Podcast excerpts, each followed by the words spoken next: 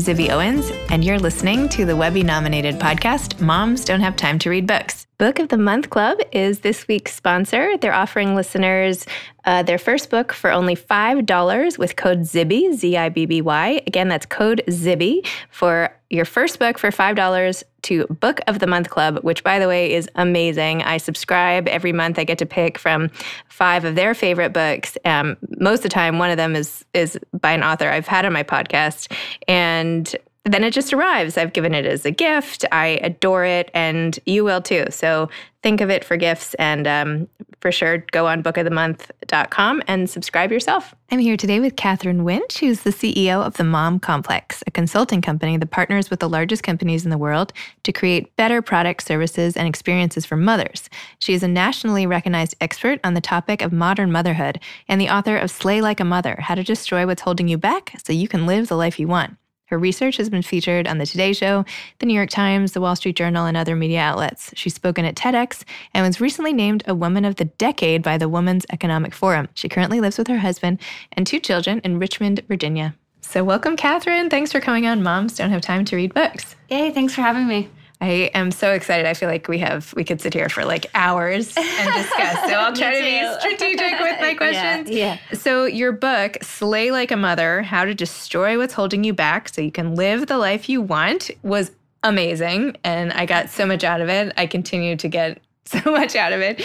What inspired you to write this book? Well, I was inspired to write the book because for 20 years of my life, I lived with what I refer to as my dragon of self doubt. And I just never felt good enough from age 15 to 35. I wasn't thin enough, nice enough, tough enough. And in my life, that meant that I was an overachiever and I was just seeking approval and affection from everybody around me because I didn't have it inside of me. And it was really an exhausting way to live.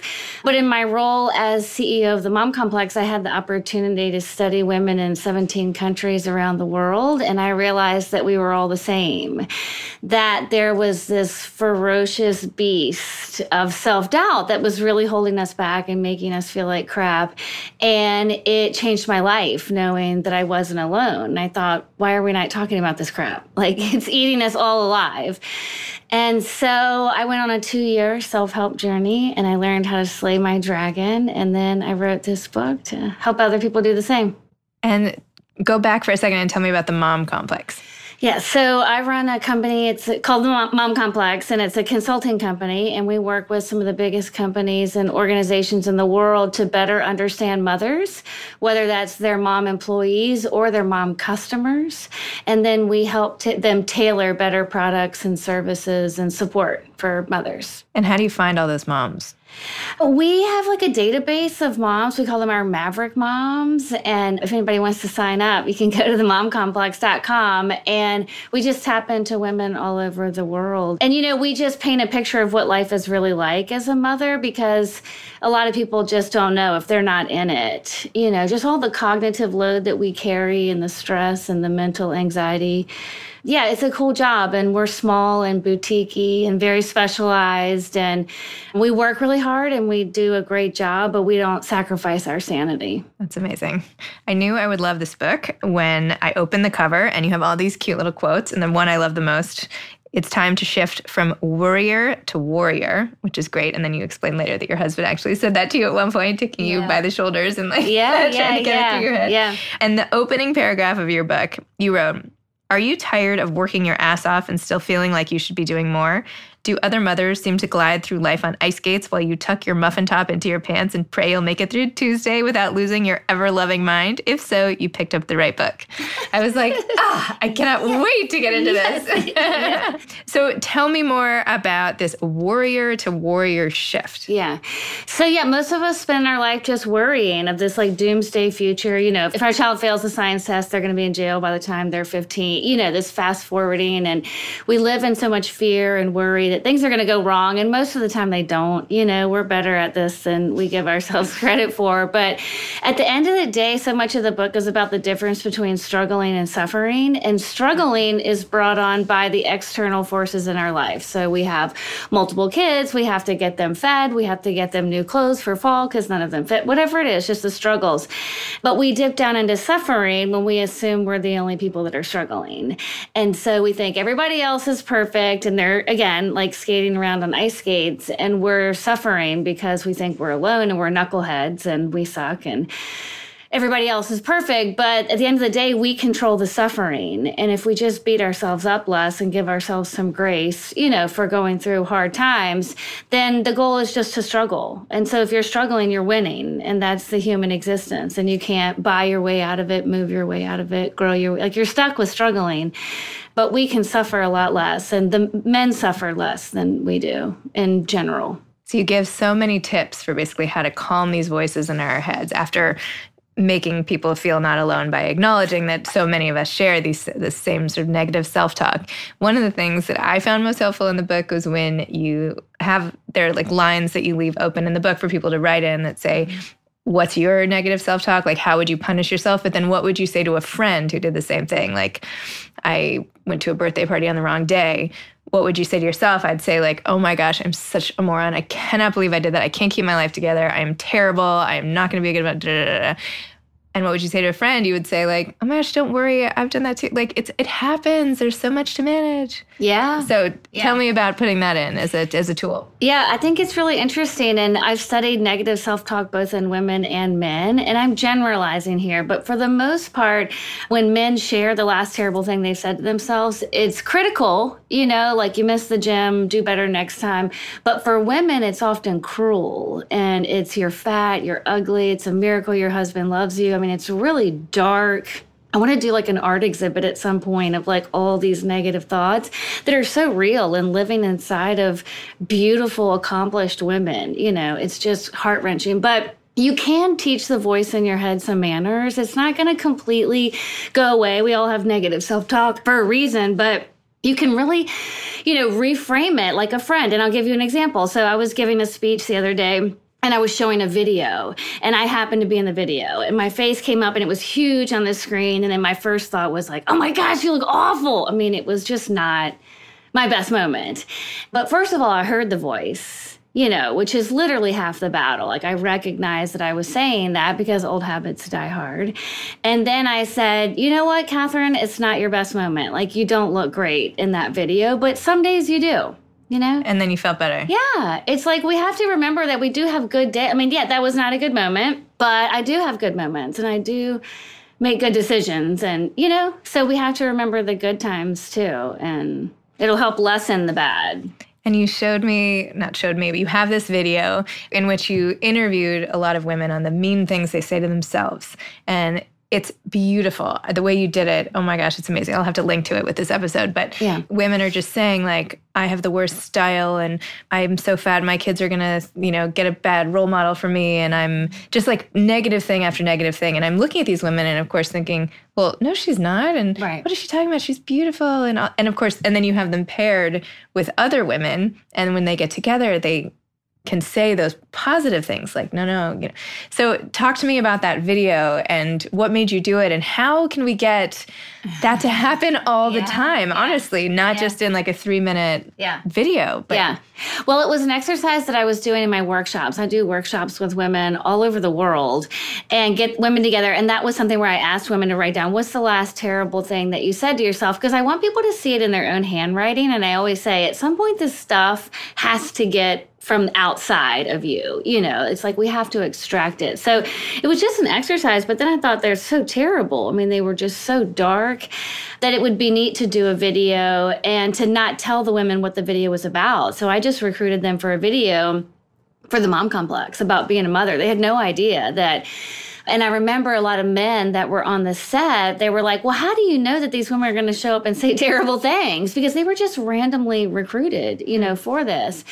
And I was like, Oh, just wait, you know, because they were like, This is going to be a bust and you're paying money. And they were concerned for me, you know. And then afterwards, this guy who's probably in his 20s, he was, you know, holding the boom mic during the, the video. And he came over to me and he said, The world really needs this book. And I had no idea. And, you know, I've had other men watch it and say that, you know, wow, if I knew how hard my mom was on herself, I would have been a better son. I mean, you know, just really moving people and you know most of the men in our lives don't know that we speak to ourselves this way you know it's pretty hidden and so i just want to expose it and then i think the more we can be honest and share and open up about the things that we're having a hard time with you know it releases the power over you when you can talk about it i feel like it's like one of those magic decoder things that the kids have where they yes. write in secret ink and then yes. you have to get the right lens to see yes. it through and all of a sudden all i feel like sudden. all of it like your book is yeah. like the lens where like you can suddenly yes. see all the stuff oh, inside nice. everyone. So yeah, people um, have said that. They've said that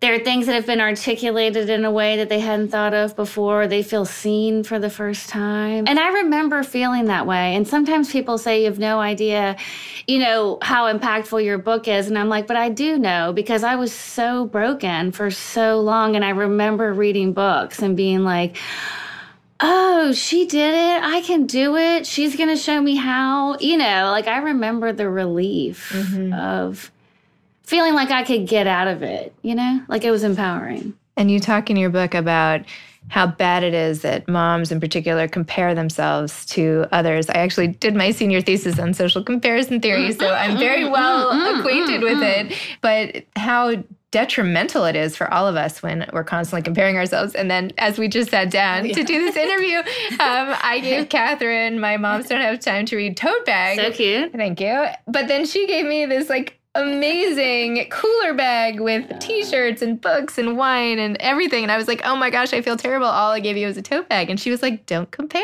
right don't immediately i felt terrible i know, I know anyway that's silly so tell me why is this so bad well, it's bad because we make assumptions about other women. So you see one woman do something well, you know, she hosts a dinner party and she just kills it. And then all of a sudden we're like, oh my gosh, I bet she got straight A's in high school. She never yells at her children. She, you know, feels no pain when she steps on Legos. I mean, we just make these like sweeping assumptions about other people and and it's just not true. And then we try to live up to that and it's like we want to be the uber mom. We want to be like clean like karen and nice like becky and smart like you know somebody else and we want to you know have this superpower. But you know the the litmus test i often ask people is think how much we put into birthday parties for our children. I mean it's it's a little over the top. We're very often doing it for ourselves to make ourselves feel like a good mother. Like so i often ask people and i'll ask you like what's the first birthday party that you remember as a child that you were pre- like yours? Not from photos but you remember being at? I remember being at my fourth birthday party, and we had it was like in our backyard. We had a okay. guitar player guy. Okay. We had like a little hayride. But I really remember because I used to be really shy, and when the cake came out, I was hysterically crying because I didn't want all the attention, and I like went and hid. Oh, anyway, okay. maybe I remember that feeling, yeah, just yeah, like that yeah. feeling of mortification. Yeah, uh, um, yeah. But sorry, mom. I know I had, she she did so many, and the cake was beautiful. It like spelled Zibby and like oh. it, in like actual cake and those oh. letters and and and yet I was too like overwhelmed. Yeah. To, but anyway, yeah, it's yeah. probably not the answer yeah, you were looking for. So that's my first one. You're I on the young side. Most people, it's like seven, eight, or mo- some people are like in their teens. But as mothers, we kill ourselves over these birthday parties. But they, the child doesn't even remember until you know most of the time they're like six, eight, ten years old. You know, and so we're just trying to you know, one up other people to feel better about ourselves. But if we actually just talk to other people about their challenges, you know, just asking a girlfriend, like, what are you struggling with these days? We can get other people to open it up and then we'll see that we're all struggling. Like, nobody's free from it. I feel like I've learned a lot from my older kids to my younger kids with the birthday party thing. Yes, because mm-hmm. with my mm-hmm. older kids, I wanted everything to be perfect and like printed invitations and like I invited like it was like a whole yeah. thing and I literally just like planned my fourth child's birthday party. Yeah, like, yeah, yeah, yeah, yeah. 15 minutes I like called yeah. the one gym, I sent yeah. the paperless post and done. I'm like, okay, 15 minutes done and I'm yeah, just going to show up and you know what? It's well, now you fine. know what matters. I mean, you know that it's the fun there that you know, it's funny. I interviewed, oh my gosh, who was it? She had a whole theory of min, max, min and time management. And I'm mm. blanking on her name. My anyway, I'll look it up. But it was sort of like, what's the minimum you can do for this task? What's the maximum? Oh yeah. And okay, mod mod max min or something. Anyway. Okay. And like, what do you like? Basically, you can you can go all out for birthday parties. Yeah. You yeah. can do nothing yes. and make one phone call. Where do you want to be yeah, on this yeah, task? Yeah, yeah, I and then that. do that. Yes. But like, don't get carried away. Yeah. Okay, so I have a thought about that I've been talking about a lot lately, which is you have to choose which battles to lose. Mm-hmm. Like, what are you going to lose at? Because you can't win at everything. And if we treat everything as though it's the same priority, you know, we're just going to die trying. And the truth is, not everything's created equal. So I'll give you an example. We have two kids, they're in two different schools. And so my husband is more involved at my son's school. I'm more involved at my daughter's school. And so when I go into my son's school, I feel like that dragon of self doubt come back. Like I don't know the moms. I don't know that yeah. many of the teachers. And it's like, oh, you're such a bad mom. And then I say, nope. You know what? This is what I chose. I chose to lose this. Like this was a decision, and this is what losing feels like. Of course, I'm uncomfortable. I'm not here that often, you know, and it like releases all of that pressure to then be like, oh, I have to volunteer more, you know, and like go back on my word. I said that I'm willing to lose the battle of looking like a great mom at my son's school. You know, I'm, a, and, and guess what? We, they have two parents that love them both, and they're both getting lots of, you know, so like nobody's missing out. This is a very fortunate challenge. I think that the pressure to be everywhere within the schools, I don't know Yeah. how Yeah. demanding. I mean, my kids are in four different schools this year, and I mm-hmm. can't. I just can't Yeah. be at all those places. Right.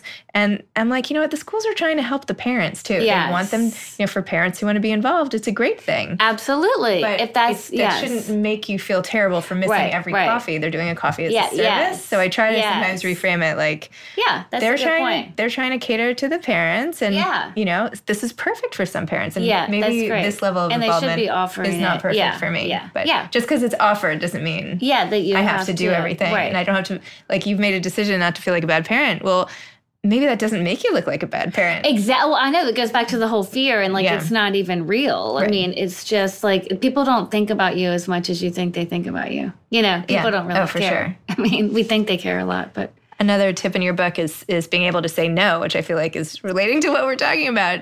Do you have tips on like how to say no to certain things so you don't overcommit? I have so many tips. Oh, great. I know you do from the book, but Um, No, it just because I love this one because it's really important. So this is something that I learned through being a working mother, but you don't have to be working to for to relate to it. So when I went back to work in the advertising industry after I had my first child, I had a great mentor and boss, and he said, you know, what do you want to protect? Like what kind of what kind of boundaries do you want to draw? And I was like, I want to be at home for dinner. Like I thought for some reason you eat dinner with babies, which you know you don't, but I didn't know that, but I felt like it was the right answer. So that's what I said. And he said, okay, Katherine, I want you to think of your job like a teenage boy trying to make out with you. and I was like, okay. And he said, your job's job is to take everything you will give it and still want more. And so your job is to draw a boundary, your line in the sand about what you are and are not willing to do with this teenage boy before the heat of the moment so that you don't cave and do something that you said you wouldn't want to do. So, for example, saying in one fell swoop, by the way, I'm gonna no leave- woman I think would come up with that analogy. Right? But anyway, right? go on. But yes. it was. But I get yeah, it. It's was good. Like, I just it was so. I learned to say no, a because I just picture people asking me things I don't want to do, like a teenage boy making out with me, and maybe it's because I made out with too many teenage boys. but I'm like, ah, no, I'm not going to do that. But it was about drawing boundaries in bulk. Like I'm going to tell you that I'm not going to do this. You know, I'm going to leave at six and da da, so that you're not trying to muster up that courage every day. And then when someone's like, no, we need you to be on this conference call and it's on the West Coast and it won't be the same without you. And then you're like, you cave and you're like, okay, I'll make out with you. And you said you weren't going to, you know. So anyway, that really helped me of just, you know, people want things from you, not in a bad way, but guess what? The, the school fair is still going to go on if you mm-hmm. say no. Like it's going to, and then it's almost like practice makes perfect because the more you say no, the more you realize that the job still gets done everybody stays alive, you know, and you carve out a little bit of time. But my biggest tip is to put yourself on your calendar in the future. So your calendar tomorrow is probably really full, and to take a lot of time for yourself tomorrow would be unrealistic. But six weeks from now, your calendar's not full. It has some lump and stuff on it, but it's not full. And so put yourself on reoccurring meetings as maybe it's like yoga or meditation or walking around the block or wine with girlfriends. It doesn't have to be healthy but it's a reoccurring meeting, you know, every Tuesday mm-hmm. morning, every lunchtime, whatever. And so then all the other, when the future becomes the present, those will be there, but then everything else will still fit, but you'll have yourself on your calendar first. Oh, I like that. But I'm thinking like when could I put that in? and so you you do like do two or three things a week to start. And what I do is I color code it purple and I call it my mojo color. And so then it's like at a quick glance, like if I were to look at my calendar next week, if there's not enough purple on it, it means I'm slipping back into my old ways. And my old ways were that the belief that other people deserved my time more than I did and that I would give it all away. I mean, that's so if it's not enough purple there, it's like I have to fix that. And it's an immediate, like, kind of recognition for me to know. And there's something different too about deleting yourself from your calendar as opposed to trying to put it there. Like, you're saying that you're a priority and try not to move it, you know? Interesting. Get some purple in. Get some purple in. Yeah. And then again, it, it's all like all of this is the tips and tricks and the teenage boys and stuff. Like they're little hacks, but at the end of the day, you have to love yourself in order to spend time with yourself. Like to make yourself a priority. So you have to fix the root cause, you know. And then how do you fix the guilt? Like, how do you fix guilt that we have about so many things? Like, mom's working and feeling guilty mom's not working and feeling guilty like every, every everybody feels guilty about something how yeah. can we release ourselves from the perpetual yeah. state of guilt i think a lot of the guilt comes when we spend time on ourselves when we don't think we're worthy of spending time on ourselves so there's guilt that we're not doing things for other people is usually where the guilt comes down to and heaven forbid we insert ourselves you know into that pie so i think that's where the guilt comes from but when you do learn to love yourself and value your time time with self and personal development and and all of those things that I now feel so much less guilt because I believe I'm an important piece of the pie. You know, that there's only so many hours of the day and I would like to have some of them, you know, for me. And I have more energy because of it. Like I actually feel like I have more to give away because I'm happier and more fulfilled and not so depleted. So I think the the guilt kind of naturally dissipates when you believe that you kind of, you know, have a seat at that timetable. And what about this whole concept of wearing the mask of motherhood that you talk about and you've talked about it on like the Today Show and all these yeah. you publicly talk about a lot. How do we get rid of it? What is it? Yeah, the mask is the, you know, just always walking around like, I'm fine, I'm fine, I don't need any help, everything's great. And what I always say about the mask is that other people might not know you're wearing a mask, but you know you're wearing a mask.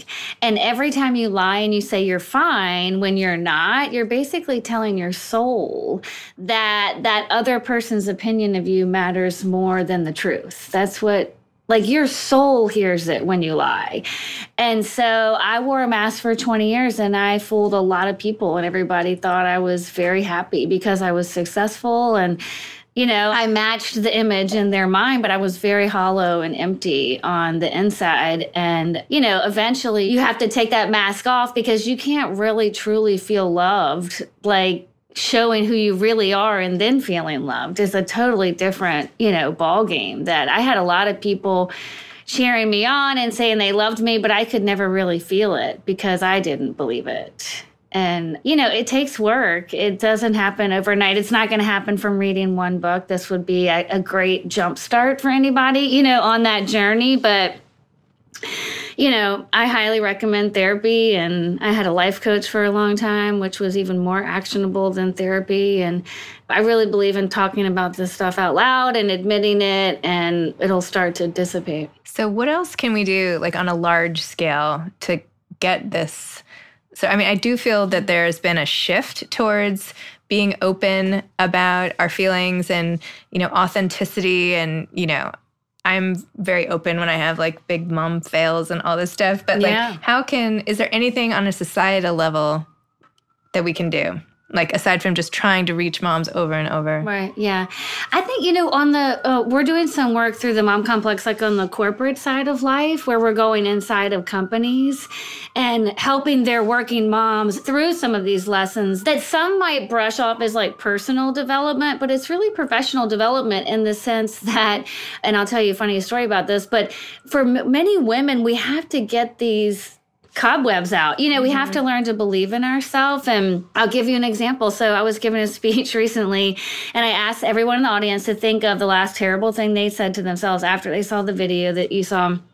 And there happened to be a husband and wife in the front row, and the the wife was like, "Oh my god!" So then I said, "Sorry, now share it with the person next to you." And the wife is like, "Oh my gosh, mine are so horrible. You know, which one am I going to pick? I don't want my husband to know that I have all these horrible things that I say about myself." So she stalls, and she's like, "You go first. So he goes, "I just, I can't think of anything." I can't think of the last terrible thing that I said to myself.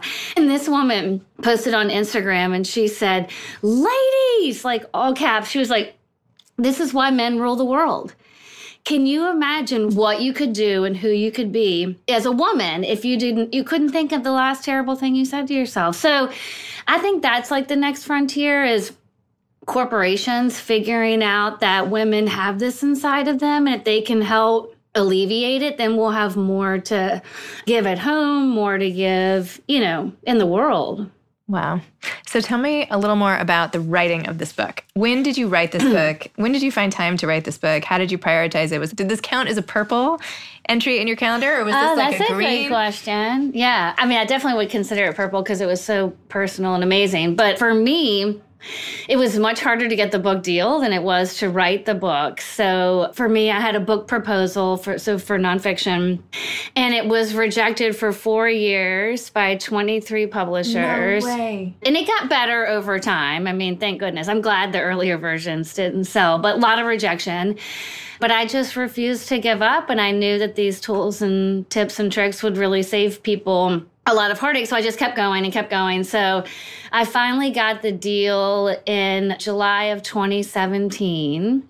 And I wrote it in seven months, but it was nine hours a day, five days a week for seven months. And so what I did was I worked one day a week for my company. I wrote five days a week, and then I just took one day as like pure family day. And that's what the edit had a wonderful editor, and that's what she said because it was 75,000 words and like you know get it and that was all the edits done too in that time period and so i was so glad she told me that like pace because I would have been like, oh, I have, you know, seven or eight months. And I probably would have started a lot slower. But this time I was like, oh, shit. you know, like this is serious. But I was very blessed in that I have a wonderful team at work at the Mom Complex. And my business partner, Lauren, was like, I will run this company. We will do a great job. Don't answer emails. You know, we the one day a week we'll book your whole calendar and you can help, but we're not going to bug you outside of that. And I have an amazingly supportive husband and he was like you got one shot, you know, to write your first book and this is it. And I had wanted it so long and I'd been rejected for so long, so I think people were so happy to help because there was so long that we just thought it wouldn't happen. Wow. Yeah. So I was freed up, but it was, I loved it. I loved writing it. I cried every day. Aww. Like, I just, for my own story and like getting it on paper, but also like I knew that it would help people. I just knew the relief that came from what I was writing about for me, for me. And to do that like on a big scale was just crazy to me. Like, crazy. I'm so glad you didn't give up. Yeah, it's, yeah. I'm sometimes I'm like people come in and I'm like, why would that book be rejected? Why? I mean, it's super helpful. Well, anyway, I don't know. I'm not a publisher, but yeah. I don't they know. That doesn't lot. make they any get a lot, I think. I yeah, that's know. yeah, I guess so. So, what is coming next for you now? What do you want to do next? Tell me your plan. I'm not itching to write a second book. Most people ask that, but I love this book, and this is the message that I want to share. And I want it to change millions of people's lives. And I want to do the work for that, you know, first, because I do think it's a foundation I think eventually I'd love to write about like daughters fighting dragons and this, you know, self doubt and everything that lives inside of young girls could be pretty interesting. But until then, I just want to get the word out. And I really love to do and want to spread the word about doing speaking engagements and workshops with women. I do them for nonprofits. I'm speaking tomorrow for an organization called Girls on the Run and about teenage girls. And yeah, I love being in person with people. And I think it's a great message. And I just want to do more of it. That's awesome. Thank you for crusading on behalf of all moms, Yes. really. Yeah. Do you have any parting advice to aspiring authors?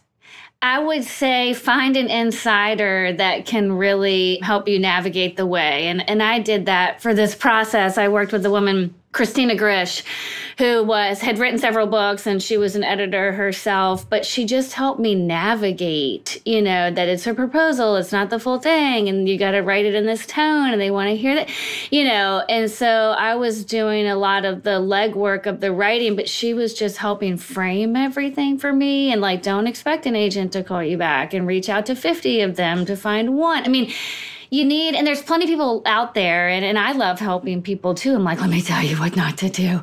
Because as a first time author it's extraordinarily hard to get a deal but it can be done. I mean i didn't have any credentials you know to be an author and i figured it out but find somebody find a guide. Okay, well, now everyone's going to call you. I won't give your cell phone out. yeah right Right. Well, thank you. Thanks for coming on Moms Don't Have Time to Read Books. Thank you for sharing all your advice. I really hope your message gets across. I hope everybody reads this and really internalizes it because it's super helpful. So we can all just slay our dragons collectively. Yay. So thank you.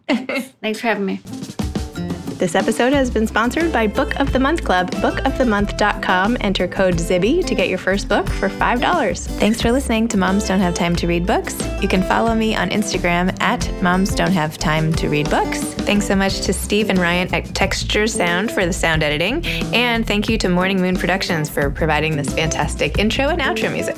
Thanks for listening. You could always email me at zibby at zibbyowens.com.